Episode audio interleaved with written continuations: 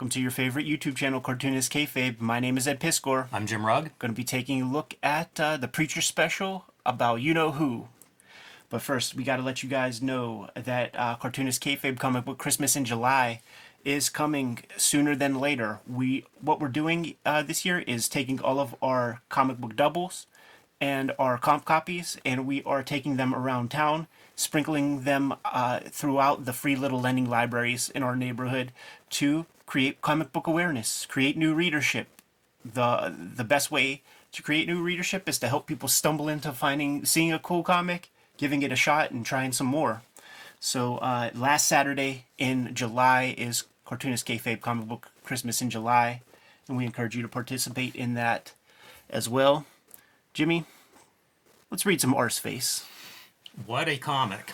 Ed, flip that over for one second just to show off. Like, this is a, to me, this is a time period. It really grounds me once I see the ad for Millennium, which is coming off of X Files, and it just, I'm in college. Like, this is all a time period that's so distinct in my mind. And I probably find Preacher a year or two after this is published, is probably whenever I start to get into Preacher.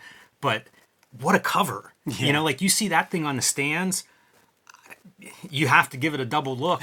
You know, like you can't walk by there without being feeling something. It was much later that I realized that, the, and I bet you nobody at DC editorial knew this, man. But this is this is a real dude. This is an absolute real dude, and it was one of those Judas Priests listen to the record backward fuckers that tried to wow. sh- blow his head off. You could watch a video of this guy being interviewed, and they lock, stock, and barrel down to this divot in the head. So they Garth Ennis knew knew this. Absolutely, like like I'm sure it was an instruction. Yeah. To uh, Steve Dillon and, and whoever, and probably provided the imagery for Glenn Fabry to, to look and do his thing. But like you could uh, you could find video of this poor bastard talking, and, and he talks like at Arseface, uh, like that type of stuff.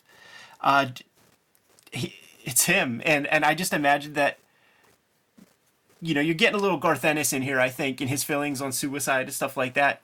And uh, I imagine that he saw that kid on the TV during that satanic panic and was like, he's got a face like an arse. Yeah, he's got a face like a, uh, a, a comic book character. You know what I mean? Like clearly, that's that's where he goes with it. Um, one of the most nihilistic things I have read in so long. Yes. And I was thinking about it because we, were doing some Outlaw comics. We did Kill Image last week. We're going to do Kill Marvel. So this is in between those two books for me reading wise. And I came away going, this is far more disturbing and upsetting to me than either of those books. Right. It's um seeing how Ennis like like builds his stories. You uh you could you could sort of imagine the bullet points, like how each sort of scene builds to the next. Uh, it's very he's got he's got a system laid out and to root this in another period of time you talk about millennium it starts off with for it's forrest gump it's life is like a box of chocolates. He's sitting on a park bench talking to some douchebag who's next to him who de- can't understand a goddamn word.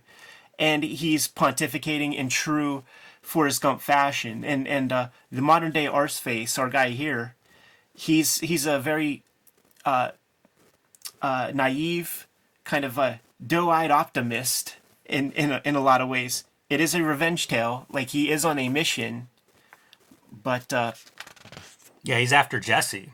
He is the uh, our our protagonist in Preacher. This episode is brought to you by the Cartoonist Kayfabe Patreon. Three different levels will give you access to our videos early, and at the King Kayfaber level, you'll get access to all of our videos as well as the recording session. These videos are also brought to you by the books that we make, and we've got a big year ahead. Coming up from Ed Piskor is the Hip Hop Family Tree Omnibus. You see it on screen, gold foil. This is going to be the beautiful book of the season. 500 plus pages, including all of the Hip Hop Family Tree comic, plus 140 extra pages just for the Omnibus. Pre order that one today. There's also a big collection of X Men Grand Design. All three of the Grand Design X Men volumes in one convenient location. That'll be out before the end of the year, perfect as a holiday gift. And the final season of Red Room Crypto Killers. Issue 1 is already out, issue 2 on the right here, coming very soon. An entire series, every issue self contained, the perfect jump on spot for new readers or longtime Red Room fans. My next book is Street Angel Princess of Poverty, coming out later this year from Image Comics, the homeless ninja on a skateboard. This collects all of the Street Angel comics that are not in Street Angel Deadliest Girl Alive, also available and back in print from Image Comics. Hulk Grand Design, oversized fluorescent green Treasury Edition now available, and the first young adult graphic novel, The Plain Janes, and my latest comic book, True Crime Funnies, self published, written and drawn by me, featuring three nonfiction short stories, available now on my website. And now back to the video. So much self delusion in uh, in these root characters from from uh, Angel from you know the small town that Jesse Custer was the preacher at, because uh, Sheriff Root has his own delusions. The mother has her delusions, and uh, young Arseface, he definitely has his own delusions as well. Big uh, Kurt Cobain fan. Right, exactly. That's going to play a pivotal part in this story. You see him right here on the wall. It's a background detail. Um, interesting takeaway from this. We're going to have two main high school characters that hang out together. Yeah. Uh, Pube and, and, and Arseface. Arseface is 18 at this point, and Pube is 16 dude, their cast is 28 year like 28 Right. year olds are playing these guys, and I wonder if that's an editorial decision considering the R rated content that like you can't really have somebody who looks like he's 16 having this experience. Yeah, that, that's that's you know this it's a Vertigo book. Like we know that a lot of people don't have the facility for that. The other extremely noteworthy thing is this is a year before Columbine. This this comic would not exist in 1997. There's no way that that would have passed the muster.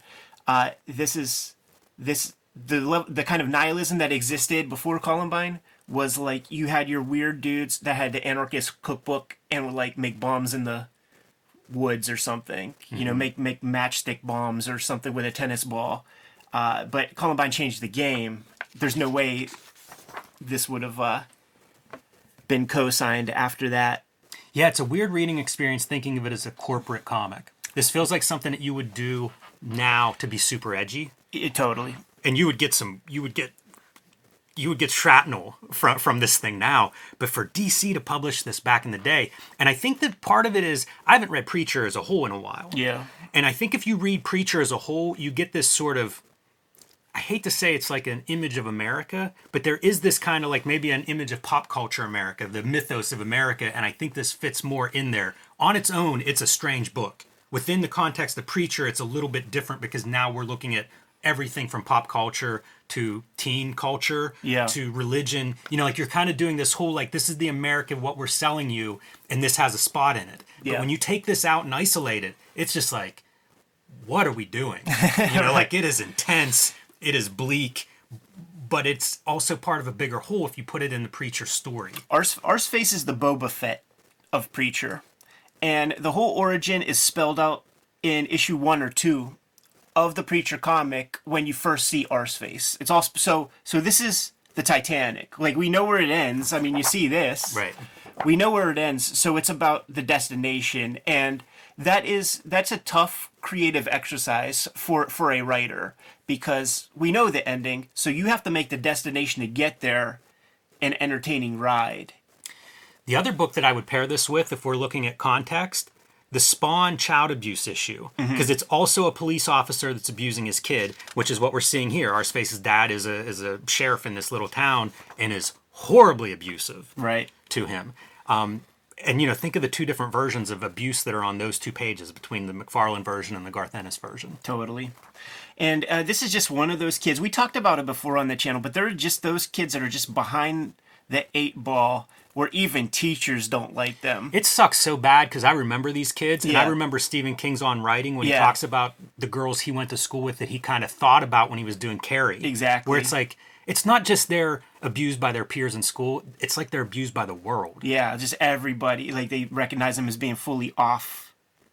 So he gets beat up by like you know the school jock, the cliche, right? He's pining over a girl. The teacher kind of narcs him out, and then she gets disgusted by him. And uh, so his only salvation, and and uh, this would be the same with those kids as well. They they would have like their one friend and it wouldn't even be a friend really. Like it wouldn't be a friend the way you have a friend or I have a friend. It would be like we are an island of misfit toys. We could tolerate one another, but you don't even necessarily like each other, but you sit at the same lunch table. 16. I know, right? 16. that dude might be 35. I might have been lying earlier when I said he's in his 20s. Yes, this is Richard Case on the artwork, not to be confused with Richard Pace. Right.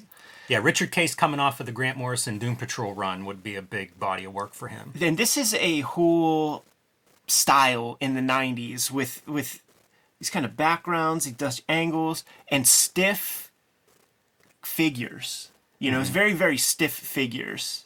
Yeah, you see a big contrast if you think of like the feathering of a Marvel house style of the 80s. One of several styles that was like, we're going to go against that. Yeah, and uh, you know, I think of like the Starman comics. Yeah. Like like D- DC had a whole wing of comic art that wasn't far off from this. So they they take refuge in in drugs and Nirvana. Right. They're all in. Our boy can't even uh, you know handle handle the drugs all that much. So so Pube is clowning on him. Yeah, that's funny too. Whenever like the two kids that are the outcasts, even within there, you get an hierarchy of like, okay, now I get to bully you a little bit. And we see that the dad is like far off the rails. Like he's he's not just like an abusive guy, but he also like s- expect there to be space aliens, Right. Which he refers to in the most offensive way possible. right? When I saw this ad, it's like I'm gonna have to put that on the pull list. Those are so great. Those essential swamp things reprinted in crisp black and white. Man, I always say Totleben and, and Bissette are the heroes of Swamp Thing. Never do they look better than in those crisp black and white essential Swamp Thing reprints. They're gorgeous. on good paper. So because our uh, our guys are so old looking, it ain't no thing to be able to go to the adult bookstore and get some some analog porno. I guess this is how it was done back in those days, huh, Jimmy? It's a weird um, piece of the story too. You know, like I don't remember that porn was a big thing in my high school. Right. And uh, that would have been, it you know, can't I graduated in '95. Right, but you know, like you have these these kids in high school going to the porn store. Like that's an event. That's Right. part of the, the You know- drugs and rock and roll You, you know you know what this in is? the adult bookstore. here's what here's what this is. But I was talking about this with Geof Darrow, uh, and he was talking about how man, it was one of those book series. It might be Remo Williams. It might be The Destroyer that um, got started to get ghost written by British dudes, and so it takes place in America, and there would be all of these inaccuracies. And he talked about like the biggest one that he remembers is the coyotes were circling the the the canyon or like it was something about flying coyote the mistaking coyotes for vultures Gotcha. and uh maybe in the UK they, just think that dudes can jump into uh porn shops Well, that's no matter the what interesting age thing, right? Exactly. Like once you're looking at it from outside the culture, like what do you've got here? Especially if we're doing like fringe culture and outsiders and the adult bookstores. I'm fascinated by them. They're a weird distro piece of history in America. They just weren't something that was a part of my high school experience, and maybe because there wasn't an adult bookstore anywhere near my high school. If I was in a bigger city, maybe that would have been more important to some of the kids. I always feel like uh, they're they're they're more ubiquitous around like the rustic spots like when we I go on traveling truck like highways. is Yeah. where you see where I see them. yeah We'll pass a couple on the way to Heroes. We will. And so, like, it's all a contrivance to create an awkward scenario where our guy starts to gain a little ground with the girl, you know, and then leave it to that other guy, Pube, to sort of cock block him. Pube's not not a good wingman. No. And just fully turn her off. But he's only 16 and has that disease where you look like you're 43. So he's awkward around girls. right. I wonder if this is the same church that Jesse Custer will That's then, then be preacher in at some point. Yeah, I don't know. That's a good. That's that's interesting. I didn't even think about that possible connection. But we see the alcoholic mother who is now, you know, turning to her preacher for like, I can't take it anymore. What do I do? My life is awful. My son's abused. My husband's, you know, And, and of course, divorce is not the answer in uh, Christian religions. And this is Garth Ennis cutting a promo on Christianity here. You've got Jesus. He loves you. The worse your life is, the better he is. you That's know, hard to sell. You know, Jesus will help you get by. She goes, "Get better." He's like, "No, bye." So this is like one of those real heartbreaking pieces, man. So she goes to you know pick up a new uh, bottle of vodka and is like, "Can you fill this for me?" And he's like, "Dude, this ain't a pharmacy." Like she's either fully out of it or looking for like illegal street drugs. You know, if you're um I feel like if you were going to do this story today, she dies of an overdose cuz she's Yeah. mixing these like sleeping sleeping meds with alcohol. Like a lot of people, you know, that's the formula for overdosing and given the scenario here, that feels like something that would have happened within this story. Yeah, yeah. From what I understand, it doesn't take that much Xanax to to work very negatively with like a little alcohol. Uh, so our guys, see, this is this is that real eerie Columbine shit because, you know, like when you read about those boys, there was like the more, there was the recessive one and there was the dominant one, and the one guy who talked the other one into kind of doing stuff, uh, evangelizing on one, and and you have that dynamic here. Uh, you know, it, it goes to the point where you know the dude is like, well, we need to get a gun. And good old Sheriff Root, who's waiting for the Martians to come, always sits there with a, with a gun on the lap. He does hi- his fair bit of drinking. What a strange wrinkle to his character that he's has this Martian infatuation. Yeah, it is. Yeah, because like, it's it's it's the thing that separates him apart from like your straw man. You know, small small town sheriff. And it's the reminder for me of just how hot X Files was. Because it's just weird. It's a really weird detail. You know what it is too, man. Is like it's never a Harvard professor who sees these damn aliens and stuff. It's always some shit kicker. You know what? Nice job on the coloring. It- this book is dark a little bit for my taste, but I like that you get the scene is defined by that that greenish blue color, and now we're in a different scene, and the the color instantly tells you, okay, we're somewhere else. Matt Hollingsworth, man, he is he is one of the unsung heroes of the the, the Preacher creative team uh, during the early run.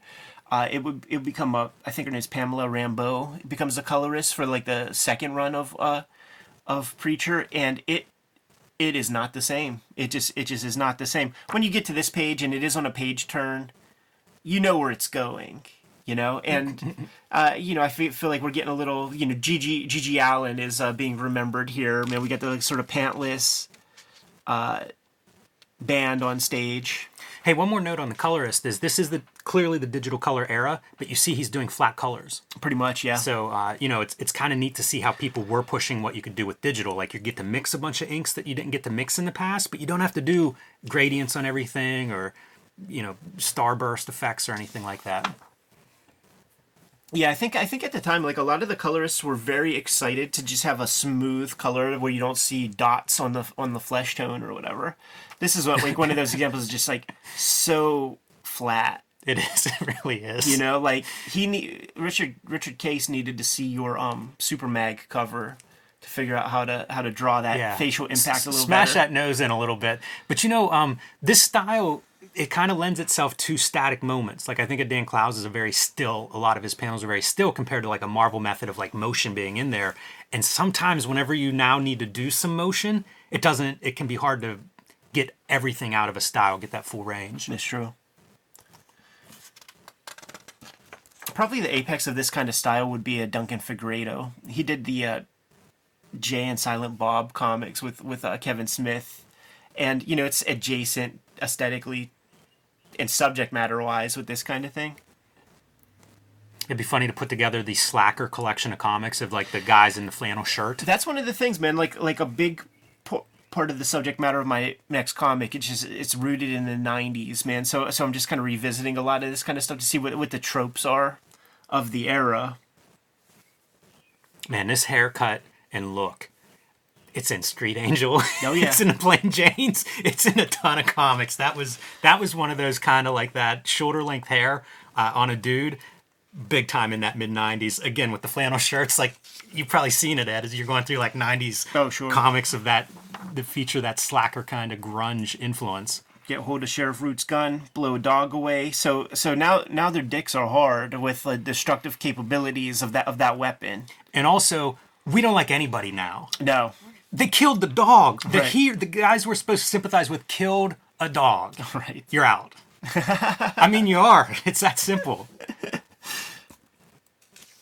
Yeah, but it does speak to the '90s vibe, right? Like where it's just like the nihilism of that era. Everything sucks. Yeah, you wonder how much this is a critique of Nirvana. You Yeah, know, like that. That's I feel like that's something that was leveled against that music whenever I was a kid that I would hear about. totally. And uh, in a way, this whole book is about that. Our boy's getting one last ass whooping. Yeah, Dad's not happy when son when Junior comes home with that shotgun. Yeah. And they did a good job sort of building up Sheriff Root as just this like ominous figure. Just the worst, man. I think in one of the uh the wizard casting calls they they said like R. Lee Ermey should be him in the movie and it's like goddamn right. Like he has to be the template for that character. Uh so our boy gets one last ass whooping and at this point he's he's done. He's done. He's moving out. He's gonna go live with Pube thrown out his anal, his last issue of Anal Spittoon. That's one that surprises me that DC would let let pass. Well, in issue five or six, seven, one of those issues with, with, with that private investigator, like there was a uh, anal rampage was uh, one of the uh, things. So uh, I feel like this is very true too, man. Where you like you have this like fuck off dude that you're friends with, and then has like an excep- excep- exceptionally hot college age sister. And he floats it. Hey, are you living here with us? She's like, hell no, man. yeah, Pube's grandmother's going to assisted living, opening up a room where uh, our our guy can come and get away from his dad. Yeah. Sister just finds out that that uh, whatever his name is, Charlie or whatever, his name is Pube in school. This stuff always also calls to mind like other disturbing stories of this nature. Like I think about some of Andrew Vachss like Hard Looks Yeah, comics that yeah. like the James O'Barr one in particular, absolutely horrific abuse in that one. And it just you know, all those things then just kind of stir together to me as like you can dance around and make stuff a little more cartoony or whatever, but also like you've seen the horrific parts. Right. you know, and they just they they become one and the same. And this is such a bad scene because like this is nice. It's hopeful. Right. Like It- this is really like, you know what, man, if he gets out of his his his dad's house, maybe he's got some hope. Exactly, and that's and that's life. That that's like that's like the lesson that you gotta tell like all your cousins and stuff who who are, you know, angsty teens and shit. It's just like, yo, survive it. Just survive it, man. And you're gonna get out of there. You're not gonna be stuck with those people. You're gonna find a, a girl or a guy or whatever, and it's all gonna be good. But you just gotta like live it. I thought this was a very sharp storytelling page here because you got the shadow of the cop car showing up. Conversation continues. You see the glare. You never see this in comics where you have like a TV that's off with like a visible glare. And I was making note, you know, oh, that's that's a cool thing. Continue the glare, and then you got that shadow. Yeah, that's and really we and we know that pro we know that silhouette and you see the glare even right there as they're talking and they're vibing you know and she's actually giving him some science you know she's she's being like a good big sister to him. Just saying like yo don't follow my brother. Establish him much more about the about the char- about uh, pube as a character as like yeah he has some charisma and stuff uh he has enough charisma that he's younger than this dude but this guy is is following him uh sight unseen Yeah, she really does give him the warning. And in the end it's like he just doesn't listen to her. right You know, like there's a chance in the end when he doesn't have to follow that dude, but instead It's it's all hopeful until you get the BAMs, man, and then it's just that reversion back to adolescence. Like that's. You- Go ahead. Well, I was going to say a, a note on the reflection in the television. It makes me think of No Country for Old Men. There's that great scene in the trailer, you know, where they're just trying to figure out. Tommy Lee Jones comes in and it's like trying to figure out the killer was here. What's what's he thinking? But it's that kind of detail, and it's amazing because I mean, this is this is a decade or more before that movie, so not like they ripped it off. And just like uh, purely emasculating a kid, man, right in front of mom, and and you know it's that subordinate mother figure that just has no say in the matter. Get in the kitchen, catches that catches that beat down from old Sheriff Root, uh, because we have to take we have to take all hope out of this boy. It's all got it's all got to go. We got to build something that uh, there feels like there's just no escape. Got our drunk ass mom right here. Man, Bible in one hand, bottle in the other.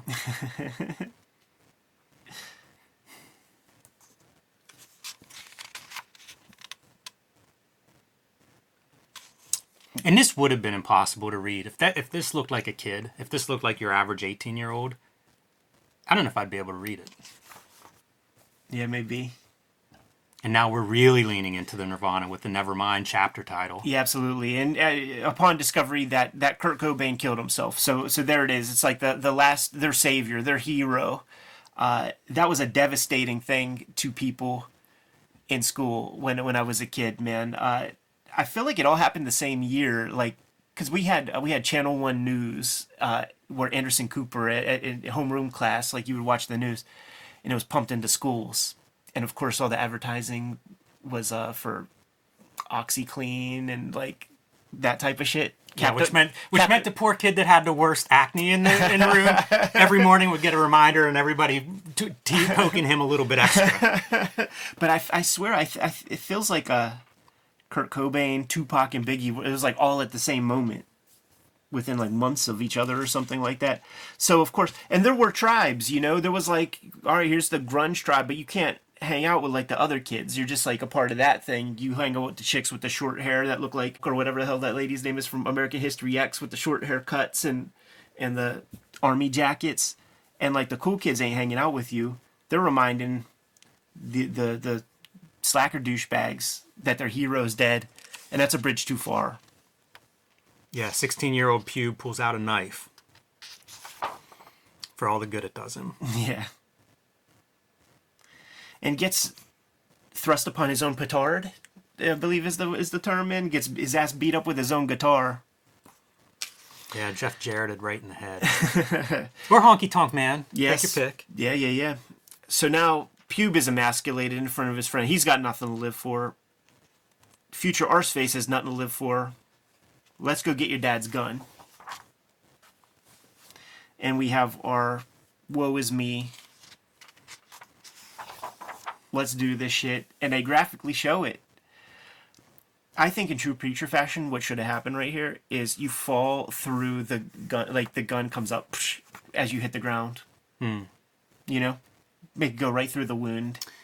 Yeah, you're right. In preacher fashion, where uh, our boy Arseface then has to uh, put a boot on the guy to pull the gun back out, right? pull the arrow out.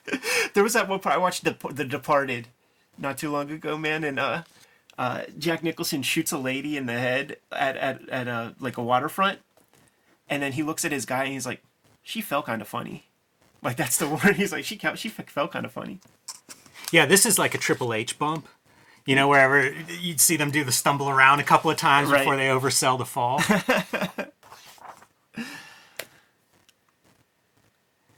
Man, I wouldn't even like to draw this. It's pretty tough yeah, it's pretty tough, man. And of course, they didn't take it that that far because like uh, we're doing some some uh, theater of the mind, but there's logistics here. You know, that brain case is sitting back here. He's shooting straight up. Yeah, you can see the hole in the forehead is your exit wound. Right. Yeah, the logistics are all there, and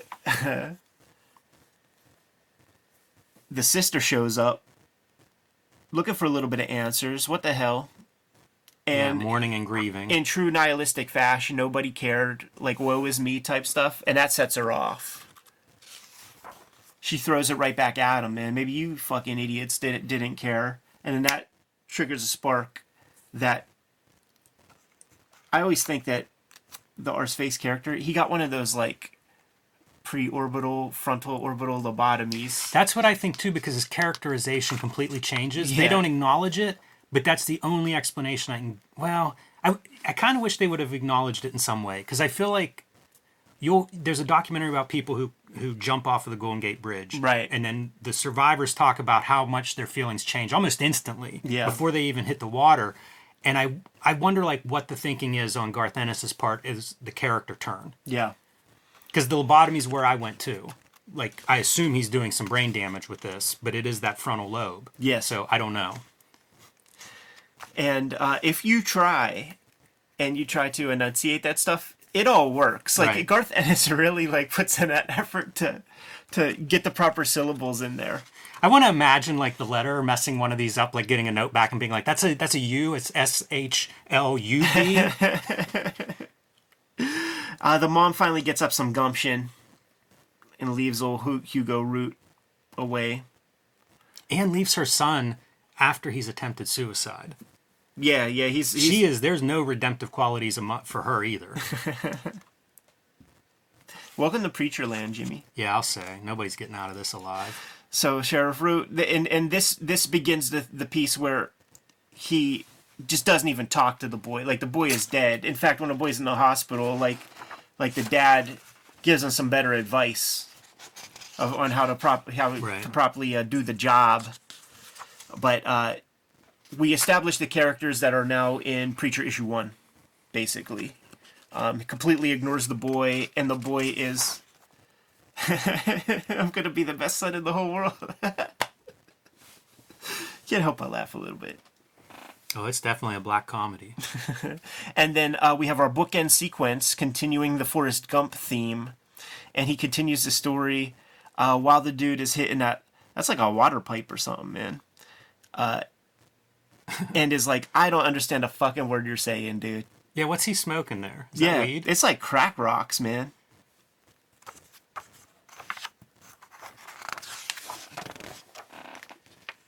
Yeah, I have questions. I, I would be so curious, like how Ennis feels about this book now, how the editors feel about this book. It's just so far. It feels about as far as you could push. Like I'd be curious for somebody, what's a more bleak or offensive comic that DC has published? That's a good And question. I would bet nope. That's a good question. If there is one, I bet Garth Ennis is the writer. it's nuts how far he pushed everything. But I do think this is a, a certain take or critique on music and specifically grunge music of this era. So, so like I said, man, the the real life analog to this character is that that kid that did the Judas Priest gimmick. So you replace you you replace Judas Priest with Nirvana, and you you update it. You add rather than the Satanic Panic of the '80s, you have the nihilism of the '90s, and you know it's almost it's a comment it's a Garth Ennis commentary on all of that stuff. You know that's probably what's the the height of this grunge shit is probably what's being exported to him where, wherever he lives. And even the people who were participating in it saw it as a big joke. Like I just actually watched that documentary called Hype about the grunge movement of Sub Pop Records in particular. And there was a girl who worked at Sub Pop who got a call from the New Yorker or something, and they wanted like a glossary of terms uh, from the grunge era. And in true kind of slacker fashion, she was just making up the most bullshit stuff and telling them the thing. And they they printed it, they Right. published it in in the uh, the article, man, because she was deemed to be trustworthy for it or something. That's hilarious. Yeah, but it's it's just such a piece of '90s nihilism, and you're right, man. It is. I can't think of any uh, DC comic that's gone further. Yeah, I don't see a uh, comics code stamp on this one. No, no, that was the beauty of Vertigo, though, man. You good to go? I am. Okay, favors like, follow, subscribe to the YouTube channel, hit the bell so that we can notify you when new vids are available. Cartoonist Kayfabe Comic Book Christmas in July is the last Saturday in July, and we're dumping a bunch of comics in those free little lending libraries uh, in our neighborhoods and communities. We encourage you guys to do the same. Thousands of people have done it uh, last year, which was the first time we we did it. We'd like tens of thousands of people to give it a go this round, but the videos are brought to you by the books that we make. So, Jimmy, tell the people what you got going on. Hulk Grand Design, the fluorescent green oversized Treasury Edition, The Plain Janes, and Street Angel Deadliest Girl Alive are all available in print right now. My next book, Street Angel Princess of Poverty, will be coming out later this year from Image Comics, collecting all of the Street Angel comics not in Deadliest Girl Alive, and debuting uh, by the time you see this video, True Crime Funnies number one. This is a collection of three nonfiction short stories, a couple wrestling stories in there, as well as a classic true crime story. Um, these will be available widely after Heroes Con, so keep following Cartoonist Kayfabe for details on how you can get a copy of True Crime Funnies. And you can join me on patreon.com slash jimrugg, where you can read some of these comics and my new comics as I create them. Super cool, man. You're looking at the gold foil cover for the Hip Hop Family Tree Omnibus. It's going to collect the four issues, four volumes of the Hip Hop Family Tree series that exist under one volume. Uh, it's going to be 504 pages. Take a look at that spine. That's a lot of comics in that book. And uh, it's going to have 140 pages of additional material uh, within uh, that volume. Also, in time for the holidays, we're doing Hulk we're doing X Men Grand Design Trilogy. Uh, it's a trade paperback collecting all of my X Men Grand Design work into one handy dandy trade paperback. Uh, that is going to come in time for Christmas. And the comic that I'm working on right now, Red Room Crypto Killers, is slowly coming out uh, in stores. Issue one is out. Issue two is going to be out in stores uh, in in no time, within the next couple of weeks. This is the cover to it. Murder on the Dark Web for Fun and Profit is the name of the game. And uh, each of these issues is completely self contained. There are two existing trade paperbacks of the previous seasons of Red Room. So give our books a shot uh, give our books as gifts and keep the lights on in the Kayfabe studio so that we can keep making these videos for you. Jimmy, what else do you got going on? Subscribe to the Cartoonist Kayfabe newsletter at the links below this video. You can also find Cartoonist Kayfabe t-shirts, merchandise, hats, mugs, stickers, and more at our spread shop. That link is also under this video. All good ways to support the Cartoonist Kayfabe channel. Given those marching orders, and we'll be on our way. Read more comics.